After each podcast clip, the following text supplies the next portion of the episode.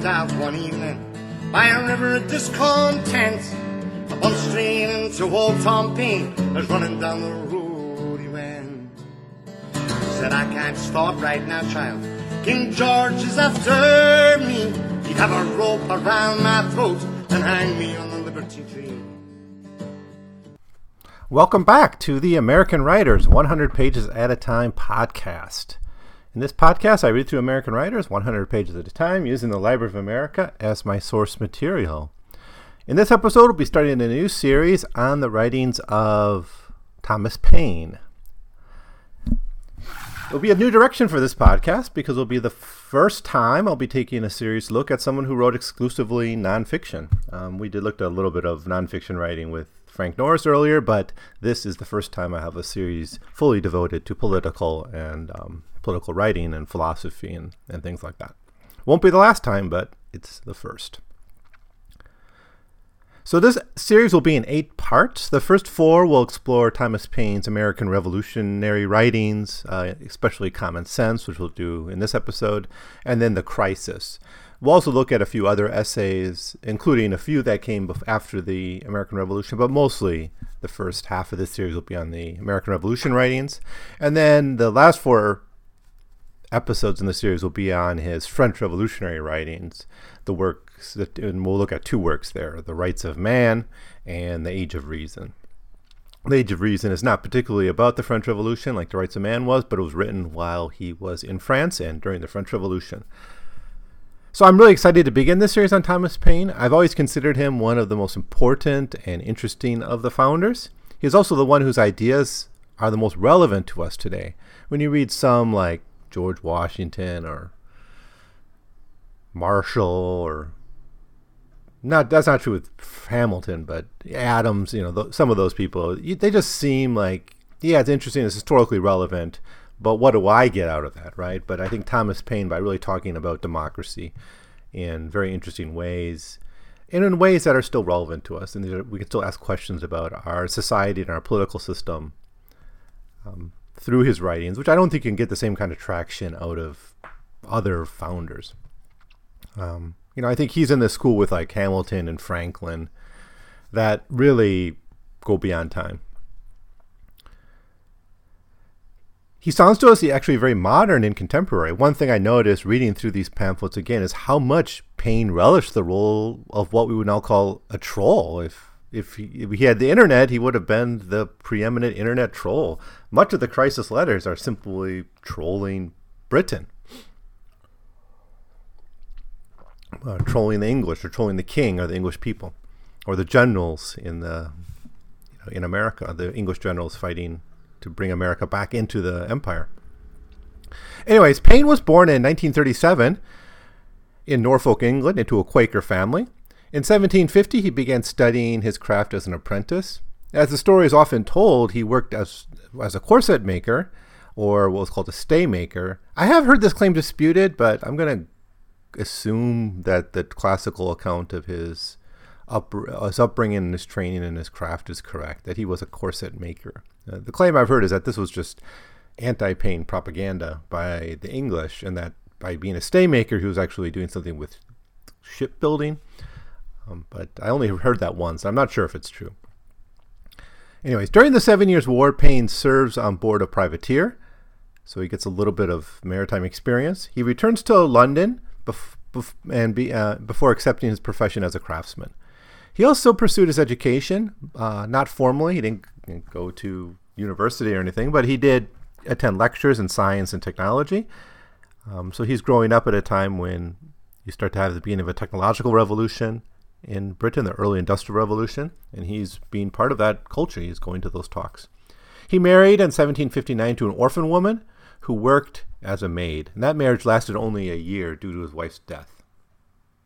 In 1762, he enters the British government serving as an excise officer for about a pound a week. This did not last long, and he returned to corset making. In 1767, he gained a teaching position in Kensington. He gets involved in politics at this time through his cohabitation with Samuel Ollive. Olive? Olive, I think. two L's, O L L I V E, who is a tobacconist and a politically active Whig at the local level.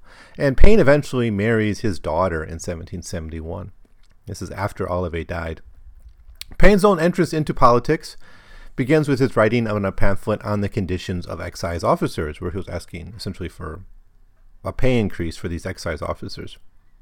However, his petitions are unsuccessful. He learned how indifferent Parliament could become to the needs of its subjects and how useless petitioning and could be.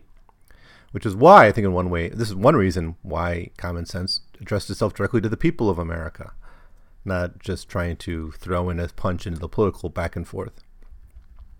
In 1774, his life took an unfortunate turn. The tobacconist shop he worked uh, with the Olivers family failed, and he was fired as an excise officer for being absent without leave.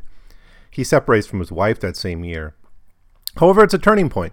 Paine means meet Paine meets Ben Franklin in this year, and Franklin encourages Paine to move to America, essentially saying, you know, America needs guys like you. He does this. Uh, he goes to America. He's carrying a letter with him from Franklin in his pocket, which he's supposed to present to one of Franklin's relatives, and this will be getting him into Philadelphia life. And he does that. Within a year of arriving in America, fighting breaks out between Britain and America in Massachusetts. April 19th, 1775, of course, the battles of Lexington and Concord. Paine immediately begins writing for publications in Pennsylvania. He gets to know prominent Americans, including Benjamin Franklin, John Adams, and Thomas Pryor. And in January 1776, Paine publishes his pamphlet Common Sense. As everyone who took a freshman course in American history or even just learned about the American Revolution in middle school knows, common sense is instrumental in turning Americans away from ideas of reconciliation and towards uh, you know, independence and revolution. In this pamphlet, Paine argues along two major tracks. First is that America has a moral right to demand its independence. The second argument was that America is a mature society that had the economic, political, and social foundation necessary for self rule. Common Sense was a best selling pamphlet, read to or listened to by many Americans. 150,000 have been were said to have been sold, and that's Paine's numbers. But each one copy sold was probably read several times or even read to crowds of folks. In the same year, he wrote a series of letters responding to attacks on common sense and the idea of independence, known collectively as the Forester Letters. I will not say much about the Forester Letters, although they're included in the volume I have. Uh, instead, I'll just focus on common sense because the Forester Letters overlap a lot um, and they don't really add that much. I think it's best we just focus on, on common sense. We'll have a lot of time to explore other letters and pamphlets in the coming episodes.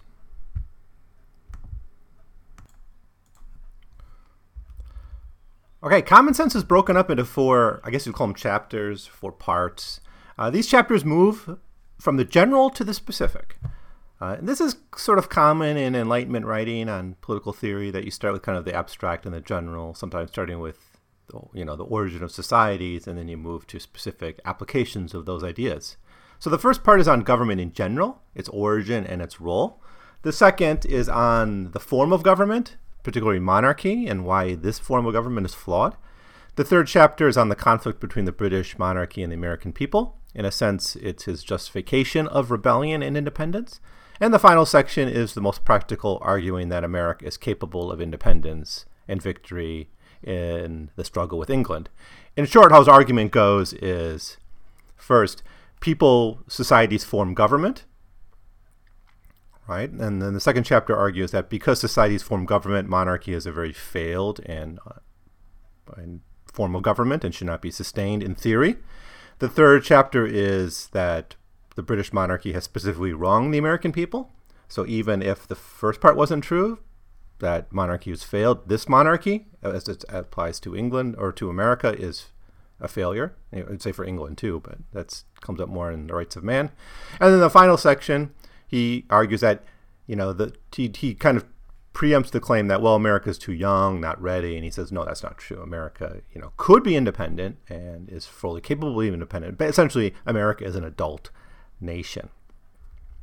The first and second parts are probably the most enduring and important for contemporary readers because they're based on universal principles. Now, he starts with the old debate that shaped much of Enlightenment era political philosophy, and that is why does government emerge?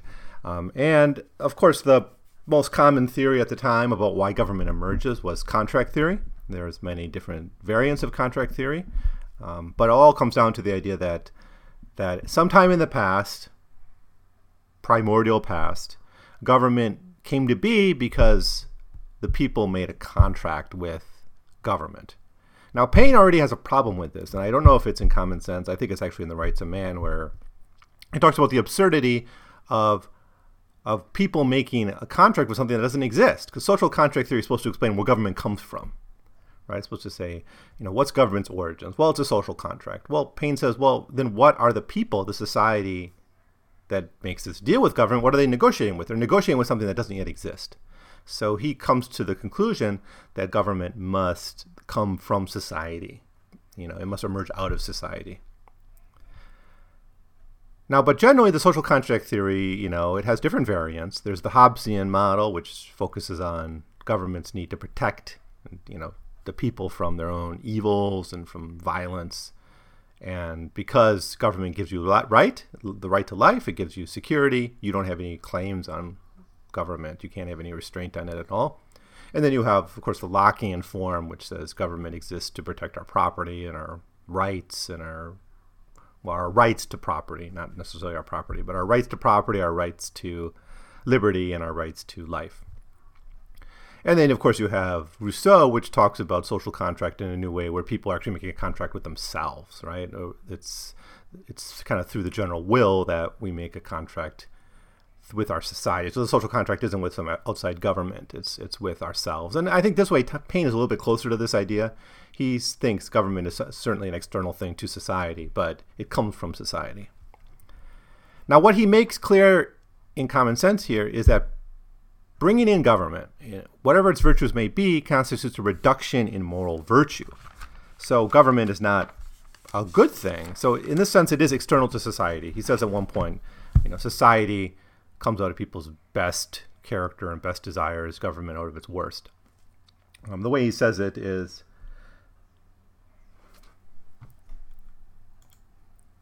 Society in every state is a blessing, but government, even in its best state, is but a necessary evil, in its worst state, an intolerable one. For when we suffer, we are exposed to the same miseries by government which we might be expected in a country without government. Our calamity is heightened by reflecting that which that we furnish the means by which we suffer. Government, like dress, is a badge of lost innocence. The palaces of kings are built on the ruins of bowers eh, of paradise.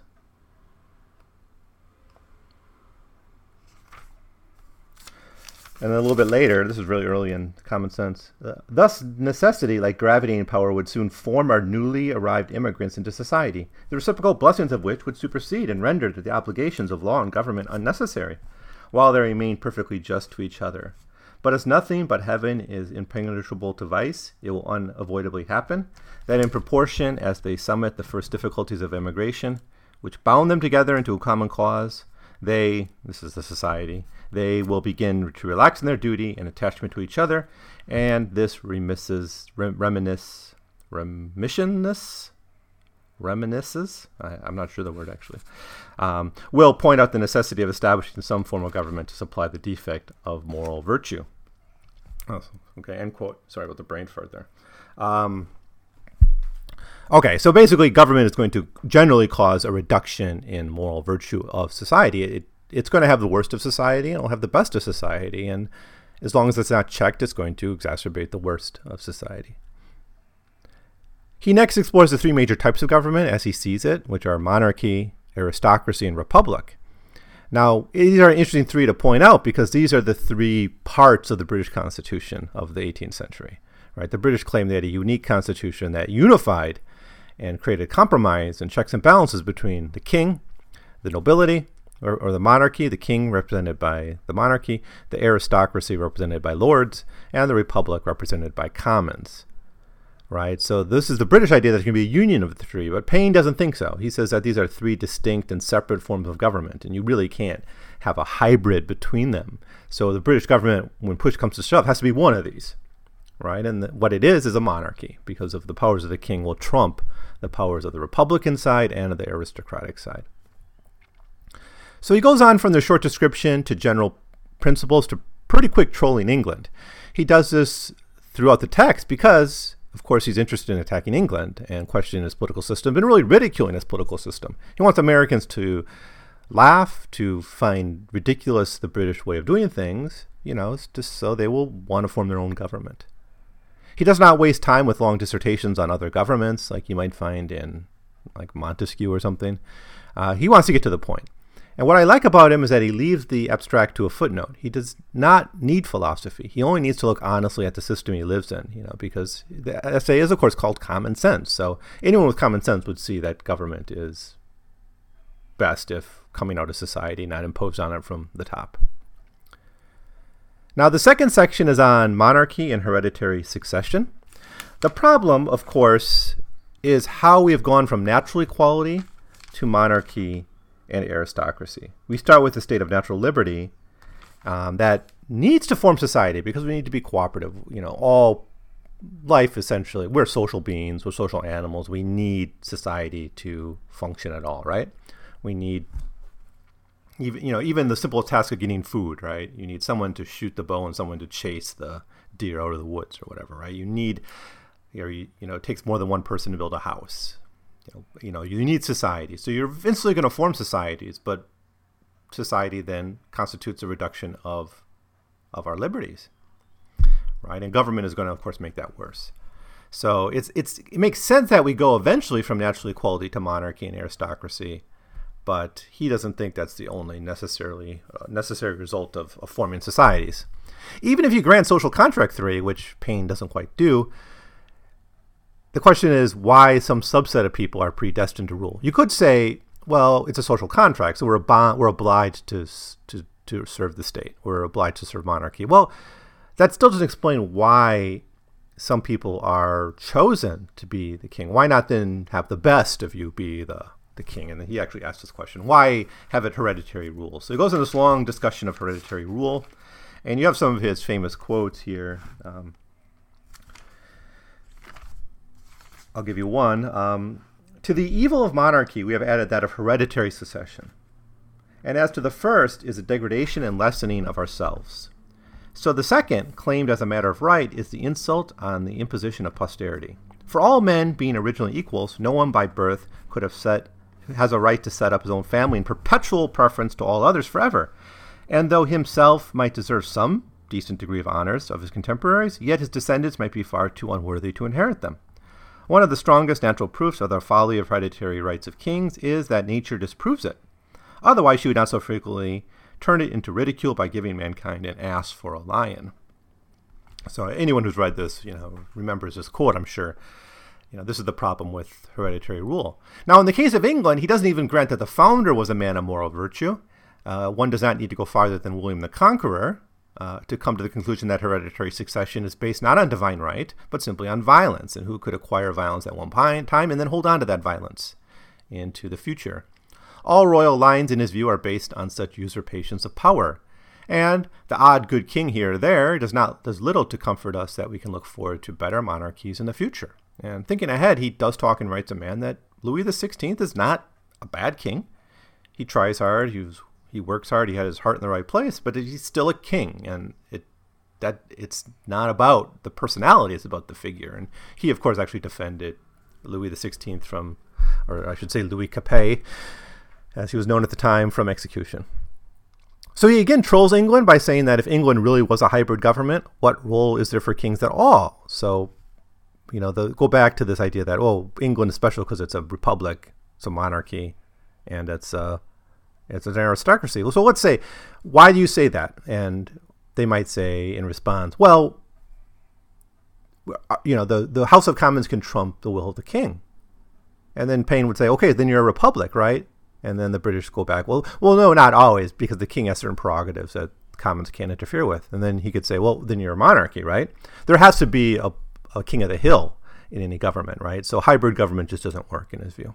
Someone must take orders at the end of the day. Now, the modern reader coming to common sense may find less of interest in the second half of the pamphlet because it deals more with issues current in 1776. His argument for independence comes uh, really on two tracks. The first is maturation, and the second is injury. Now, actually, injuries come first in the in the narrative. He starts out what the British government did to wrong America. There are many, um, but there's really one big one for Paine. And you think of the Declaration of Independence with this long list of grievances. Most of these Paine doesn't mention. He really focuses on one, which condenses for him all the evils, and that is war. The problem with being with Britain is it draws America into wars that it has no interest in fighting. Europe, quote, Europe is too thickly planted with kingdoms to be long at peace, and whenever a war breaks out between England and any foreign power, the trade of America goes to ruin because of her connection with Britain. The next war may not turn out like the last, and should it not, for advocates of reconciliation now will be wishing to separate then, because neutrality in that case would be a safer convoy than a man of war. Everything that is right or natural pleads for separation. The blood of the slain, the weeping voice of natural cries. Tis time to part. Even the nature by which Almighty hath placed England and America is strong and natural proof that the authority of one over the other was never designed in heaven. Right, so that's it, and it, it comes up a lot also in the Rights of Man and in the Crisis, is that all Britain really offer America is war at this point, right? And that's one reason Britain wants them. Uh, the reason America can contribute to war and be a partner for Britain in the war effort is it's grown up. Is America's already grown up. It's already mature. Which is argument itself for independence. So really the, the, the whole argument of injury comes down to war, I think, in, in common sense. Although there are other mentions of other things, but that's the main one. Now, as for maturation, Okay, maturation. Maturation is the second part of his argument for independence. Paine has several ways of coming at this. One is like the quote, often quoted line that it's absurd for an island to rule a continent. The metaphor, though, is of growing up. The benefit to mankind of a free republic is in the Americas as well.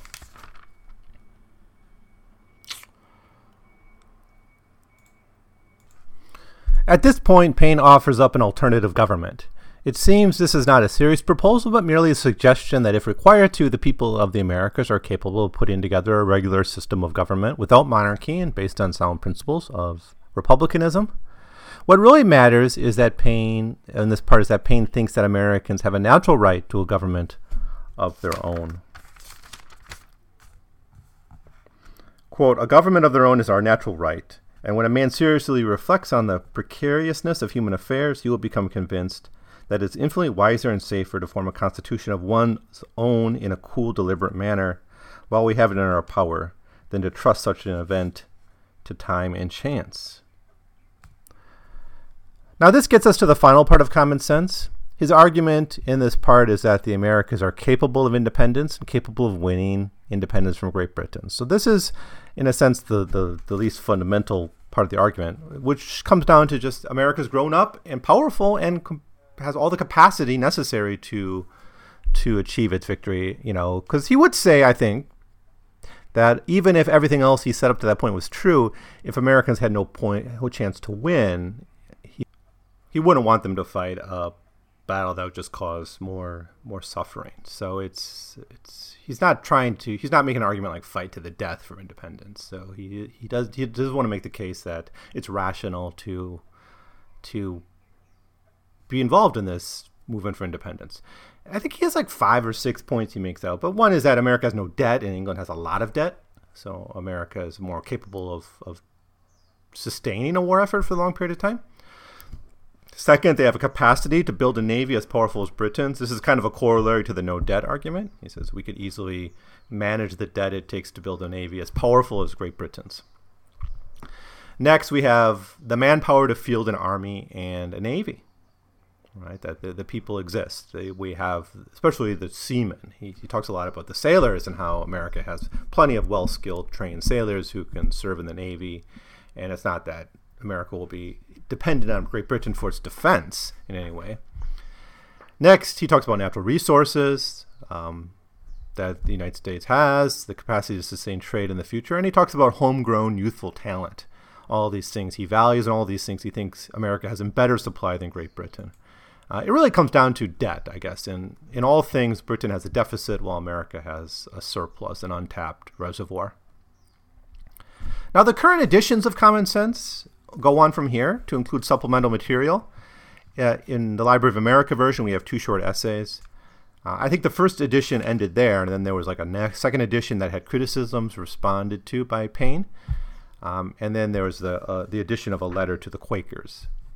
All I'll say about this is that these letters seem to have been very show that there was a really short turnaround in pamphlets and responses. It suggested a fairly vibrant, very vibrant political culture and climate, active debate, where you know even before a second printing of a pamphlet, you'd have a new you know conclusion or an addendum or, or additional responses. So it's almost like a in real time debate, at least by 18th century standards his focus on the, the essay part or the response is really to answer criticisms that would say that reconciliation is still better than outright independence. Right, and he deals with that argument. Um, I think it's obvious that where he feels about that. Um, but he thinks basically delaying it, whatever value delaying would have, is outweighed by the cost to long-term you know development of America's political culture and independence the world is better off with America free now than 10 years from now. He certainly thinks that it's inevitable that America will be independent. Now, the last part of the essay is his letter to the Quakers, whom Paine knew well. He was raised by Quakers. Um, but he seems to have a real disagreement with the Quakers over their Toryism, and it bothered him especially enough that he could pen a few direct responses to their opposition to the American Revolution. I think it comes up in the crisis letters, or there's other pamphlets written at this time around this time where he's really talking about Quakers, um, and he was bothered that they used the argument of, of pacifism to get in the way of supporting the American war effort, uh, especially because, as his view is that long-term peace requires uh, peace for America at least requires separation from Great Britain. To stay in Britain is basically to rob Peter to pay Paul in terms of war, right? Yeah, we won't have war now, but we'll have war five years from now when Britain goes to war with France again or Spain or whoever. So that does it for Common Sense. Uh, Paine's first important writing, at least as an American, is the most, most historically significant in that it did achieve its goal of moving the American public to thoughts of independence and revolution. Now, as a follow up to Common Sense, we can read the Forester letters. Uh, these are responses to a writer known simply as Cato. Paine signs as Forester. Mostly these are defenses of independence and defenses of common sense, but he doesn't sign as common sense like he will in the, in the crisis letters. So um, he's, he's kind of defending himself but not saying he's himself. I guess I, am not sure how well these pen names were known to people at the time, but it seems he's at least trying to construct a defender of Paine's ideas. Maybe that's bad form, um, but at the time I think it was acceptable. They were all written and published in the spring of 1776 in the aftermath of the publication of Common Sense. They don't add much to what's already in Common Sense, and, and certainly not to what shows up later on in the crisis. Um, but like the original pamphlet, the Forester letters always combine practical considerations with core principles and really focuses more on the practical realities rather than get too bogged down in philosophical debate. I mean, I think Paine knows that, you know, the, a, a well-trained philosopher can argue for monarchy with flawlessness, right? But that's he doesn't really want to go there. I'll just say one more thing about him. Note his age. He's already 40 years old. And sometimes we read these writers and we're like, wow, how much has this writer achieved by the age of 30 or 25 or something? When they write their first novel at 25, we're impressed. But I think it's also noteworthy that Paine has lived most of his life already. He and he did that without writing much. He's largely self-educated. He was he was a worker for much of his life, uh, working odd jobs. Uh, yeah, he was a government bureaucrat for a while, but you know he was off the radar. So sometimes when we write people, we can be inspired that we can do things at a young age, right? But I'm closer to Paine's age when he wrote Common Sense than um, I was some of these writers who start out younger. And it can be you know reassuring to say that yes, even if you are getting up there and you're getting a little gray, you can you know be historically significant. So uh, with that, I will sign off for now. I'll be back uh, with the crisis letters in a little bit. Uh, thank you so much for listening. Rate, subscribe, share um, all the things you do with these types of podcasts. Let people know about this. Um, if you're interested in the American founders and the American Revolution and Thomas Paine, I'll be doing more episodes on that, um, another seven or so. Thank you so much for listening. I really appreciate it. I'll see you in 100 pages. Dance Tom Paine's bones, dancing the oldest boots I own, the rhythm I will dance to Tom Paine's bones. Dance to Tom Paine's bones. Dance in the oldest boots I own to the rhythm of Tom Paine.